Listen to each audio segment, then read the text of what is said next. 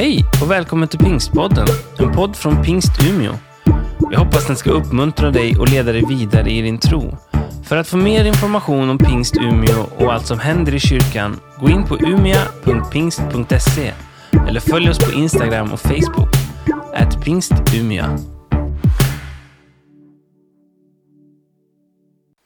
Ja hörni, det är stor glädje för mig att vara här. Jag har suttit här nere i källaren sedan 2012, räknar efter. Inte hela tiden, men från och till. Ni vet, det galler på fönstren där nere. Så men inte hela tiden. Men jag sitter där några dagar i veckan och jobbar med ALT. Och det är en förmån och det är fantastiskt att få finnas i de här lokalerna för oss som utbildning. Och hoppas att det kan vara en välsignelse för er också som församling att vi finns här. Jag tror det. Jag är gift som Ulf sa sedan 28 år. Vi firar 28 år bröllopsdag 1 september. Det är rätt nyss, eller hur? Och vi har 3 barn, 3 vuxna pojkar som finns runt om i Sverige nu. Och vi har bott här i Umeå sedan 2001. Då flyttade vi hit. Jag fick ett jobb här så vi flyttade upp från södra Sverige. Det hörs ju att jag inte är härifrån kanske. Och jag tycker det är jätteroligt att få komma hit som sagt. Kul att då vara runt lite och predika, få undervisa och sånt där. Så tack för att jag får vara här. Det är första gången faktiskt. Trots att jag har suttit i källaren sedan 2012 så är det första gången som jag är här och undervisar på en gudstjänst. Så det är bra, det är kul. Också fantastiskt roligt, jag bara passar på att säga någonting väldigt kort om det. För 2 år sedan ungefär så började jag jobba med den här Umeå Bibelskolan. Prata med de olika pastorerna, försöka få ihop en grupp. För vi kände att det saknas någonting i Umeå. Det saknas en bibelskola för den som vill fördjupa sin tro, som vill komma vidare. Och så beslutade vi 6 stycken församlingar tillsammans att starta Umeå Bibelskola. Så det här är första året. De var 12 stycken, eller 11 kanske när de började. Nu, jag pratade med Daniel igår som är en av föreståndarna. Nu är de 16 stycken på bibelskolan. Och nu sätter de snart stopp alltså. Så är det någon som är sugen så är det verkligen dags att höra av sig i så fall. Men det är jätteroligt. Det kommer att bli superbra. Och för mig talar det här om att vi 6 skolor och en folkhögskola som tillsammans gör det här. Det talar inte bara om ekumenik. Utan det talar för mig om att Guds rike är större än våra enskilda lokala församlingar. Även om de är väldigt viktiga och bra. Och det är viktigt att man liksom har en lokal församling och att man engagerar sig och är med där. Och att man lever i en lokal församling. Men Guds rike är större. Och vårt uppdrag är större än vår lokala församling. Så för mig är den här bibelskolan ett bevis på det. Eller ett uttryck för det. Det är faktiskt så här, vi gjorde en konferens tillsammans några församlingar för ett antal år sedan nu med John Dannerborg, en New Wine-konferens. Pingstkyrkan var med, Vineyard var med och några andra församlingar, Korskyrkan och några till. När John flög in över Umeå då såg han för en inre syn med 6 stycken virvelvindar i Umeå som förenades till en virvelvind som blev otroligt stark och som liksom gjorde skillnad i staden. Och kanske, jag säger inte att det är så, men kanske är det här starten till det, den här bibelskolan. Jag vet att föreståndarna och lärarna på skolan de har bestämt ett ämne som heter Älska Umeå. Där de ska gå ut och predika evangelium, göra goda grejer för staden kanske. Städa en park, fixa trasiga cykeldäck, inte vet jag. De får hitta på precis vad de vill. Men saker som är bra för stan, saker som talar gott om och för Umeå. Saker som visar Guds kärlek för den här staden. Kanske kan bibelskolan vara en start på den här stora virvelvinden som kommer att förändra staden vi älskar.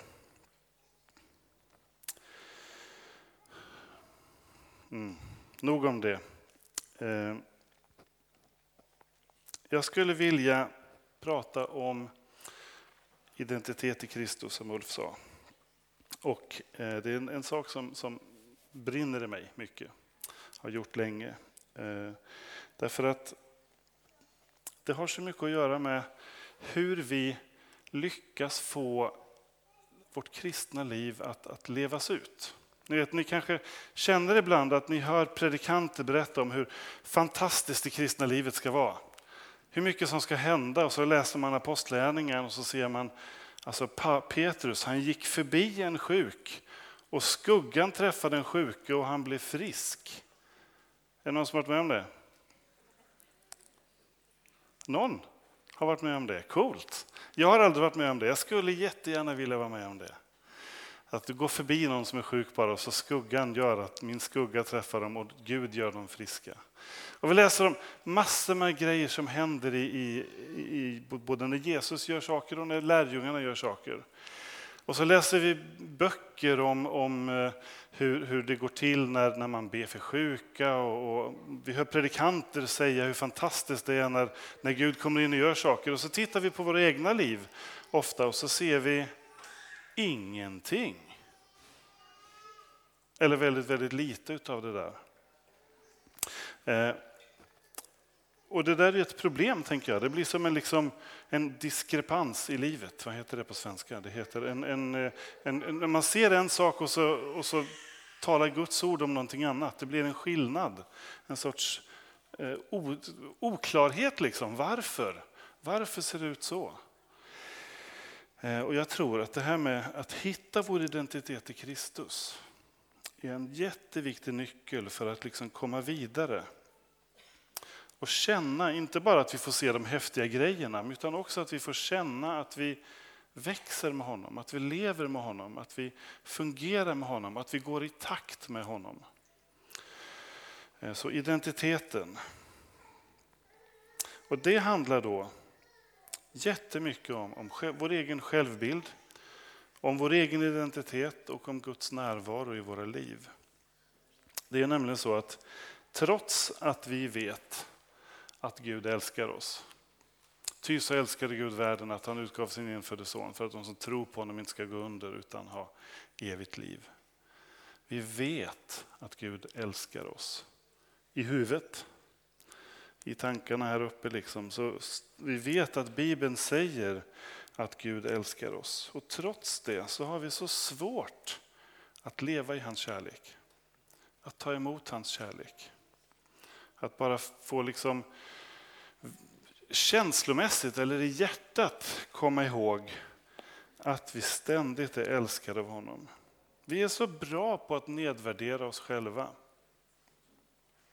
Men har ofta ganska svårt att känna oss älskade och godkända. Först och främst av oss själva.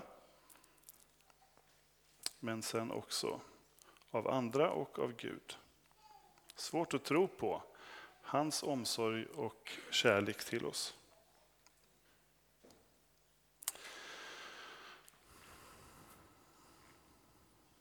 Jag fick en liten bild när jag satt här och när vi tillbad. En bild kanske. Av Guds kärleksfulla ögon som tittar på oss. Ni vet, när vi pratar om Gud som förälder, Gud som far, så kan det skapa väldigt många olika bilder i våra liv och olika känslor. Jag hade en sträng men god far.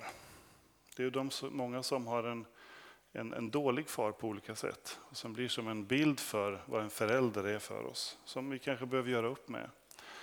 Jag tänkte bara jag vill dela den här bilden. För det jag såg var som en bebis som springer fram, ni vet, en bebis, blöja, naken, springer fram på golvet. Och sen ramlar omkull. Och ofta när vi tänker på hur Gud ser på oss när vi misslyckas, när vi ramlar omkull, då tänker vi att han ser fördömande på oss. Då tänker vi att han ser, du hemska syndare, varför gjorde du så här nu igen? Att han kommer och anklagar oss, att han kommer och trycker ner oss. Men i själva verket, när Gud ser oss snubbla och ramla, den där bebisen i blöjan, så kommer han fram, då skyndar han sig dit, lyfter upp bebisen, ställer den på fötterna igen och så ger en liten dask i bakom och säger, kom igen nu kör vi en gång till. Testa och se om du inte kan gå lite längre den här gången. Där är Guds tankar om dig. Inte i det fördömande, inte i det nedvärderande eller nedtryckande. Gud vill lyfta upp dig. Han vill ställa dig på fötter igen när du faller. Och han vill hjälpa dig vidare. Han hjälper dig, ställer dig på fötter. Han går till och med och ställer sig 5 meter fram och säger kom då. Och hoppas att du ska gå hela vägen in i hans famn. Där, jag tror kanske det är någon som behövde höra det. Det är den guden vi tillber. Det är den guden vi tjänar. Som både ställer dig på fötterna och väntar på dig att du ska komma in i hans famn.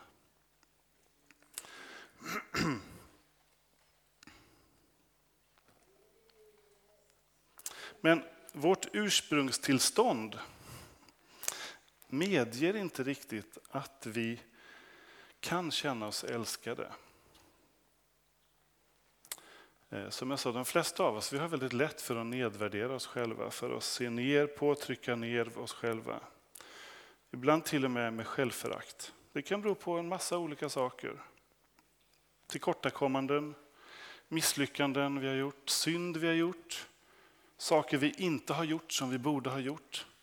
Vi känner att vi inte riktigt räcker till alltid, och så kommer de här självfördömelsen krypande. Ibland är det saker vi säger om oss själva. Ibland är det saker som andra säger om oss, som vi plockar upp på vägen och gör till våra egna sanningar.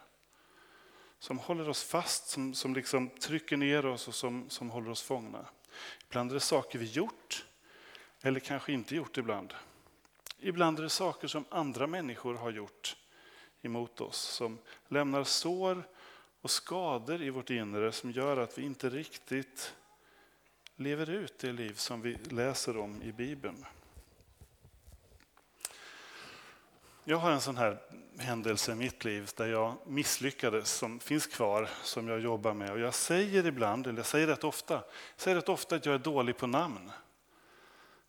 Och ni har säkert sån här grej ni säger om er själva, där ni trycker ner er själva. För mig är det där ett sätt att trycka ner mig själv. Men jag är dålig på namn. Det är en självuppfyllande profetia till slut. Jag är dålig på namn. Och så är jag det liksom bara för det. Det kommer bland annat av en gång för länge sedan när jag skulle presentera mig och min familj. Stod så här och så skulle jag säga så här. Ja, hej, jag är gift. Jag heter Ulf, jag är gift. Jag har 3 barn. De heter Isak, Johannes och...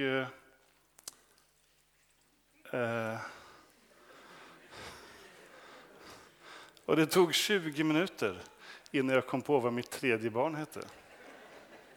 Så tappar jag bort något av era namn som jag borde komma ihåg så förstår ni att det där är något jag jobbar med. Men det är också någonting som jag liksom trycker ner mig själv med. Att jag liksom säger om mig själv, jag är dålig på namn. Det är en enkel liten sak liksom. Vi har säkert många andra saker vi säger. Ja, men jag är sån här. Jag kan inte hjälpa att jag brusar upp. Jag kan inte hjälpa att jag inte kan hantera pengar. Jag är sån här. Och så låser vi fast oss själva i en sorts mall som inte Gud har satt där, utan som vi liksom lägger på oss själva. Är ni med? Och Gud vill lösa oss från sånt. Han vill hjälpa oss att komma ur de där trånga, fasthållande mallarna, fängelserna som vi befinner oss i. Också de som verkar lyckosamma och självsäkra går och bär på den här typen av självförakt, självfördömelse och trycker ner sig själv. Jesus vill sätta oss fria. Han vill upprätta oss. Till och med kung David i Bibeln.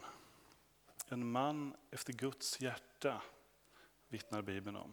Till och med kung David lever med den här typen av självförakt och självförkastelse och självfördömelse. Han säger så här, psalm 22, vers 7-8. Psalm 22, vers 7-8.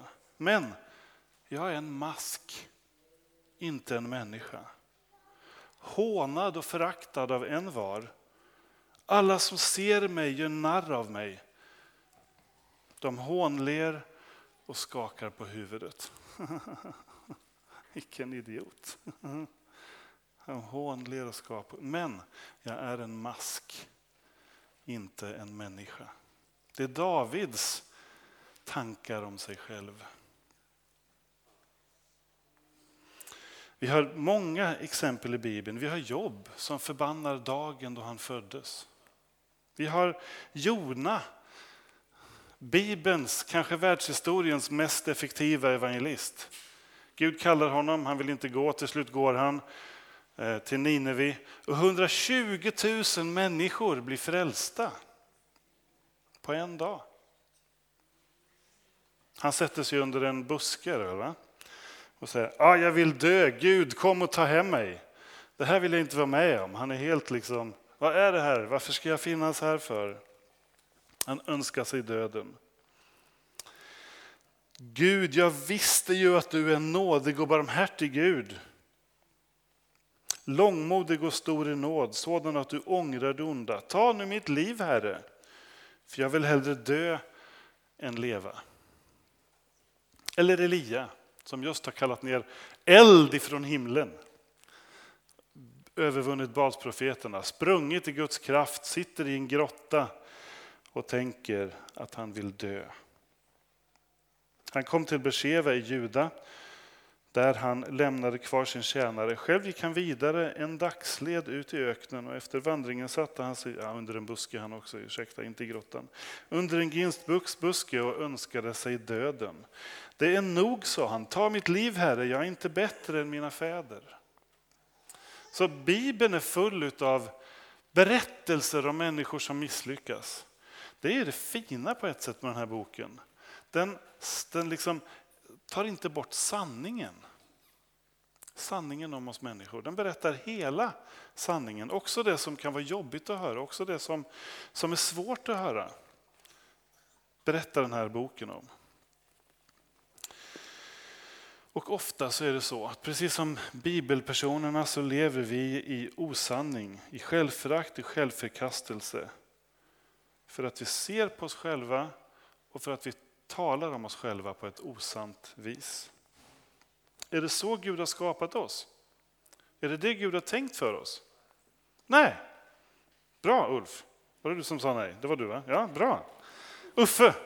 Uffe. Det är inte så Gud har tänkt när han skapar oss. Nej, övermåttan underbart har han skapat oss, säger psalm 139 i den gamla översättningen. Det var bättre förr.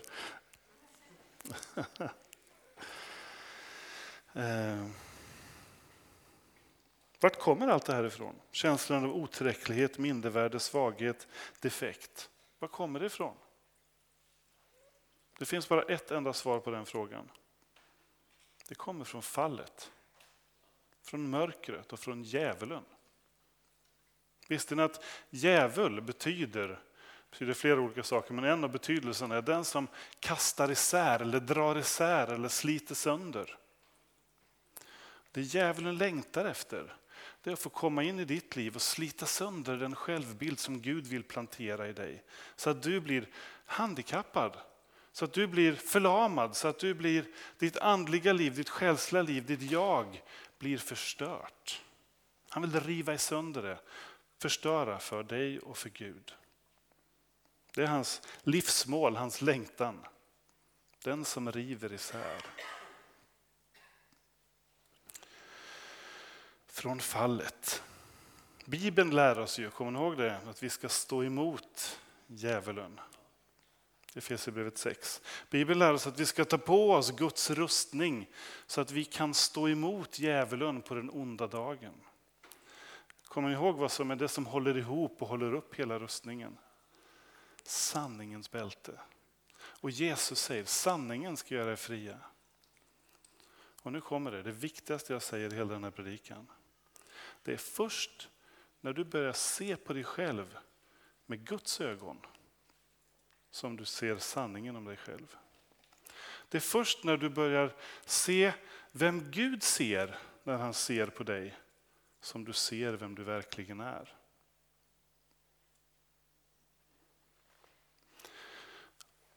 Och då gäller det ju för oss att på något sätt få tag i det där. Vad i hela friden ser Gud när han ser på mig? Eller hur? Om det är bara det som faktiskt är sant om oss själva. Så fort du säger någonting annat om dig själv så talar du osanning. Därför att det är inte det som Bibeln säger. Och det här är ju sanningen, eller hur? Så fort du säger något annat om dig själv så talar du osanning. Och du talar emot Guds ord. Så när jag säger om mig själv att jag har svårt att komma ihåg namn, då är det naturligtvis på ett sätt en sanning och på ett sätt. Den där delen av det som en självuppfyllande profetia är ju någonting där jag talar emot Guds ord. Jag trycker ner och talar illa om mig själv. Och det kommer ju aldrig att slå fast, det kommer ju aldrig att liksom bli den ultimata sanningen. För den ultimata sanningen är att jag är friköpt, att jag är heliggjord, att jag är rättfärdiggjord i hans namn. Eller hur? Och detsamma gäller för er, för varenda liten del av allt det ni går och bär på.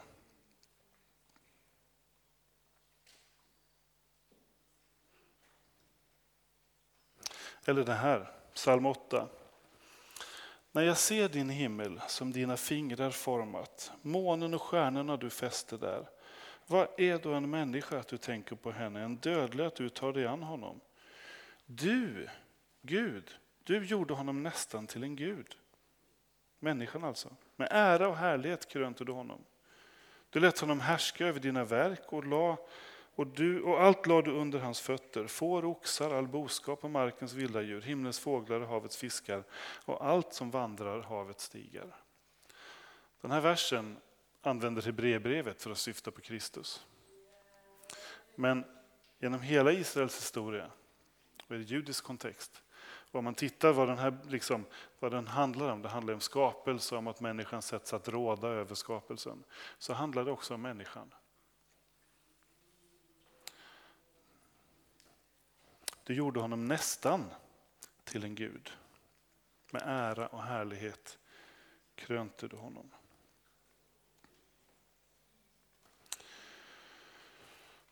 Oj, vad tiden går fort. Jag är van att undervisa 80 minuter i taget. Så vi får se hur det här går. Vi hoppar lite. Så står det Guds lösning. Står det här. Det låter bra, va? Guds lösning. På problemet, på det här att vi... Oj, nu händer något. Att vi inte riktigt lyckas våga tro och lita på alltid att han älskar oss. Utan vi så lätt ser den där fördömande, nedtryckande guden som kommer och liksom... Nej, inte får du ramla omkull.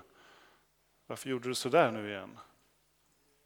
När vi inte lyckas se den kärleksfulla fadern som kommer och ställer oss på fötter och ger oss en klapp och möter oss när vi springer iväg.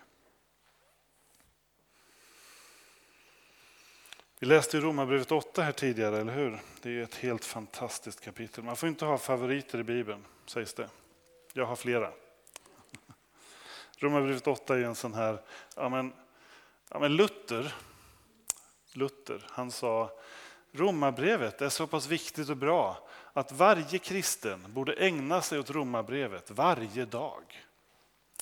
Så sa Luther, så tyckte han om Romarbrevet. Han kanske inte prioriterar 8 i första hand utan kanske lite tidigare, 3, 4, 5, 6 och sånt där. Men ändå, Romarbrevet, alltså, det är grymt. Grymt bra.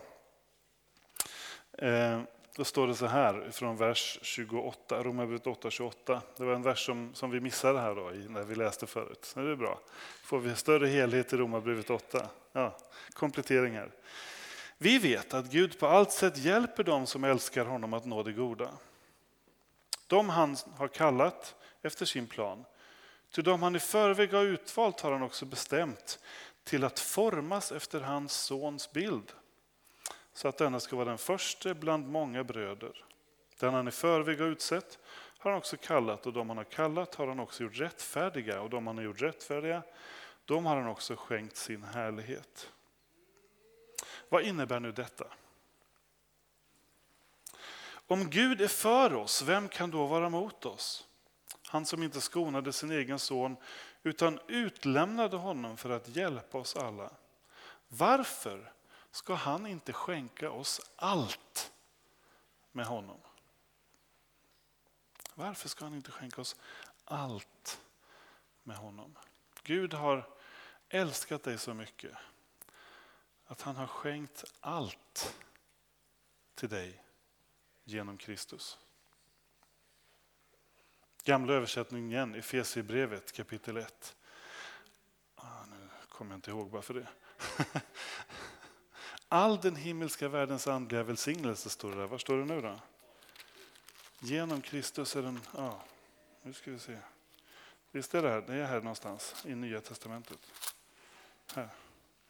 Välsignad vare Herre Jesu Kristi Gud och Fader. Han har välsignat oss med all den andliga välsignelse som genom Kristus finns i himlen.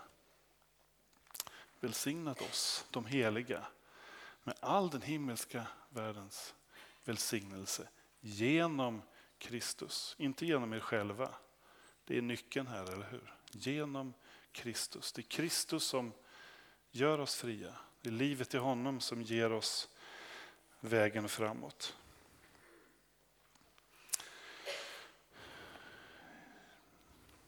Jag skulle vilja läsa 2 bibelställen till och säga någonting kort om dem och sen så drar vi ihop det här. Så blir det som en lite annat slut här nu. När tiden går fort. Hebreerbrevet 12.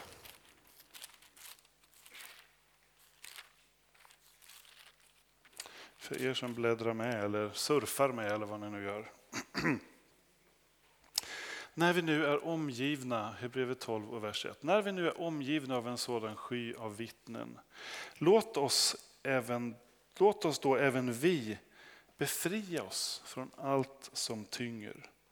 All synd som ansätter oss. Och hålla ut i det lopp vi har framför oss.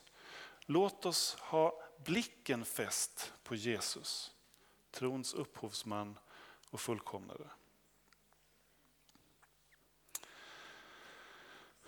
Guds lösning på problemet som vi har med att vi inte lyckas ta emot hans kärlek, det är omvändelse. Det är att vi omvänder oss. Att vi är på väg häråt i våra tankar och vårt sinne och vårt sätt att tänka. Det är att vi vänder oss om och tittar på honom. Tittar på korset. Tittar på Jesus. Låt oss då även vi befria oss från allt som... Nu ska vi se så jag inte säger fel. Låt oss då även vi befria oss från allt som tynger. All synd som ansätter oss. Det här ordet ansätter, jag brukar inte tycka om när man tar upp enskilda ord och sånt där, försöker göra en stor poäng av det. Men det här ordet ansätter betyder också ungefär omgärdar. Och då tänker jag så här. All synd som ansätter oss, all synd som omgärdar oss.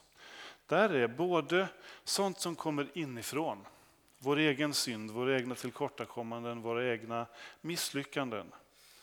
Men där är också sånt som finns runt oss, som ansätter oss utifrån. Saker som andra har sagt om dig. Sammanhang, jobbet du inte fick, livet som inte blev som du hade tänkt. Allt det där som tynger. Det står runt omkring liksom och anklagar och ifrågasätter och säger dåliga saker om dig. Det är både inifrån och utifrån. Låt oss då även vi lägga bort allt som tynger. All synd som ansätter eller omgärdar oss. Och hålla ut i det lopp som ligger framför. Låt oss ha blicken fäst på Jesus. Trons upphovsman och fullkomnare. Omvändelse. För när vi väljer att omvända oss, när vi väljer att följa Jesus, när vi väljer att gå den väg som han har, när vi väljer att ta rygg på honom och säga Jesus, vart är du på väg? Hur vill du leva det här livet? Hur vill du att jag ska leva det här livet? När vi väljer att gå in i lärjungaskap till honom, göra hans gärningar, gå hans väg, då nyskapar han oss. Inte omskapar, inte gör om, inte liksom rättar till, utan han nyskapar oss. Och där är det andra bibelordet, det är andra Korinthierbrevet 5 och 17. Ett ord som har betytt så oerhört mycket för mig i mitt liv. Andra Korinthierbrevet 5:17.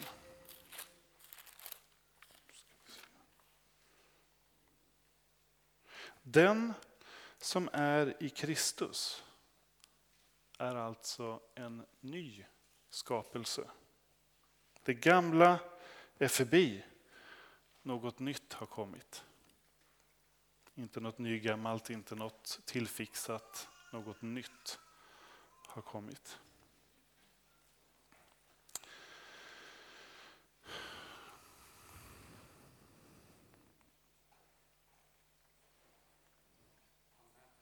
Det är frågan hur jag skulle gå vidare. Antingen ska jag berätta om att ni är Guds tempel. Att han bor i er. Och att ni är heliga. Eller så ska jag berätta om mitt vittnesbörd. En del av mitt vittnesbörd. Vi tar den. En del av mitt vittnesbörd. Det är nämligen så här att när jag blev kristen när jag var 16. Jag var fruktansvärt blyg och jag var ganska utsatt på olika sätt. Mobbad kanske att ta i, men åt det hållet. Utsatt liksom i alla fall. Och trodde oerhört dåligt om mig själv. Jag hade väldigt, väldigt låga tankar om mig själv. Jag tänkte, ja men jag kan inte lära mig saker. Det här liksom vuxit upp med den själv. Jag lärde mig läsa när jag gick i 4:an. 10 år. Då jag kunde ljuda korta ord och sånt där. Men läsa en hel mening, det liksom funkar inte. Det gick för långsamt när jag läste. Jag minns det därför att vi flyttade från Göteborg till Jo när jag började 4:an. Och när jag gick i 4:an där så satt läraren med mig när vi hade matteprov och läste läsfrågorna på matteprovet. Pelle har 2 kulor och Lisa har 2 kulor. Hur många kulor har de tillsammans? Ja, då visste jag. Men de har 4 kulor tillsammans. Det kunde jag räkna ut. Så det var liksom egentligen inte något att jag inte kunde räkna eller sådär. Men jag fick inte ihop orden. Jag hade ingen aning om vad de frågade om. Jag läste för sakta för att få ihop det där till en mening. Så fröken satt och läste för mig och jag fick vara med där. Och det där blev en sån där självuppfyllande profetia för mig. Jag är inte speciellt smart. Jag kan inte lära mig saker. Jag är rätt så... inte så smart, helt enkelt. Det var som min sanning om mig själv. När man valde, liksom man skulle välja språk, spanska eller tyska eller sånt där, i 8:an var det väl då valde jag händig. För jag tänkte, nej men det är ingen idé, jag kan inte ens lära mig engelska. Så att lägga till ett till, det förstör ju bara ännu värre. Så jag valde händig, som var så här, göra chokladbollar ena veckan och nästa vecka fick man stå och bocka plåt lite på tekniksalen. Och så fick man liksom göra olika praktiska grejer så där. När jag blev kristen och vägen fram till det, när jag konfirmerade mig när jag var 14, började någonting sås in i mig. En tanke om att det finns en Gud som älskar mig och som har en annan plan för mitt liv än den som jag själv har lagt där och som jag själv har tänkt ut.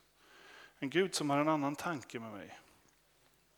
Och jag fick på något vis där börja bygga om mitt eget inre.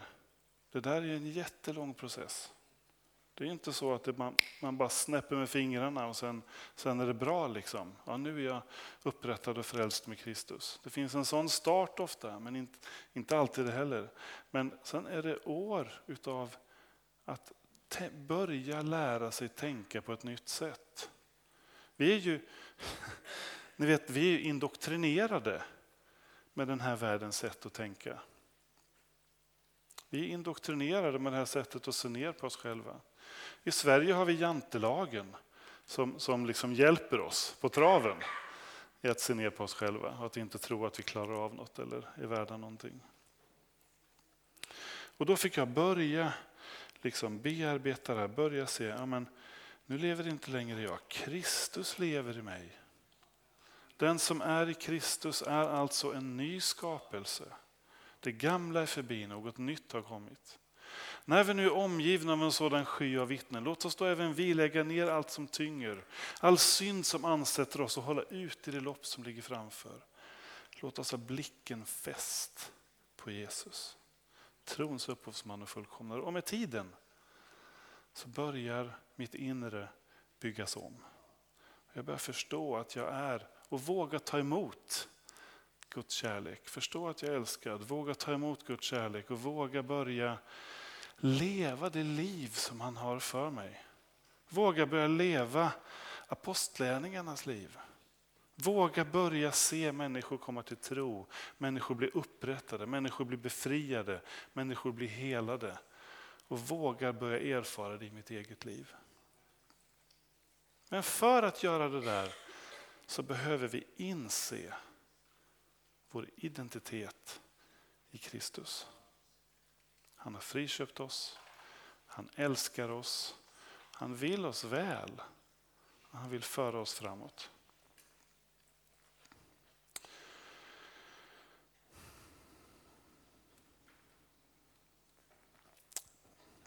Ett bibelord till, sen är vi färdiga. Ursäkta, Uffe. För några år sedan så var det världens mest citerade bibelord. Enligt någon statistik på något vis. Det vet jag. Romarbrevet 12.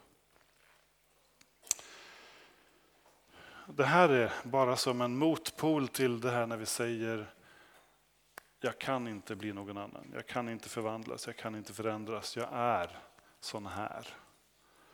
Säger Bibeln så här. Därför bebröder vi Guds barmhärtighet att frambära er själva som ett levande och heligt offer som behagar Gud. Det ska vara er andliga gudstjänst. Anpassa er inte efter den här världen, utan låt er förvandlas genom förnyelsen av era tankar. Så att ni kan avgöra vad som är Guds vilja, det som är gott, behagar honom och är fullkomligt. Låt er förvandlas. Står inte förvandla er, eller hur? Skulle kunna stått förvandla er, men då hade det inte varit Guds evangelium. Det här är Guds evangelium. Låt er förvandlas. När du kommer nära Gud, när du bjuder in honom i ditt liv, i ditt hjärta, i din verklighet, då kommer han med hela sin kraft. Han håller inte tillbaka någonting. Det läste vi förut i Romarbrevet 8, eller hur? Varför skulle han hålla tillbaka någonting överhuvudtaget? Han ger oss allt med Kristus. När du bjuder in honom i ditt liv, då kommer han till dig och så säger han: får jag hjälpa dig? Får jag upprätta dig? Får jag hela dig? Får jag bygga dig så som jag har tänkt att du skulle vara? Och om vi säger ja då börjar han förvandla oss. Det är evangelium. Låt er förvandlas. Inte genom er själva utan med Guds kraft. Då tänker jag så här, nu avslutar jag det här. Jag har hållit på alldeles för länge säkert. Ja. Och då ska vi fira nattvard, vet jag. Ulf ska hjälpa mig att flytta fram nattvardsbordet igen. Och sen tänker jag så här, det förbön efteråt. Känner du att ja, men jag vet ju det här är teorin. Jag vill få ner det i mitt hjärta. Jag vill hitta min identitet i Kristus. Börja se det här hända i mitt inre. Jag vill få ut mer av det som den här boken talar om. Då tycker jag att du ska komma och ta emot förbön. Kom bak hit där vi har förbönsplatser, eller be din kompis som sitter jämte, knacka han eller henne på axeln och säg: kan inte du be för mig? Jag brottas med det här. Jag skulle vilja ha mer av Guds förvandlande kraft i mitt liv. Amen.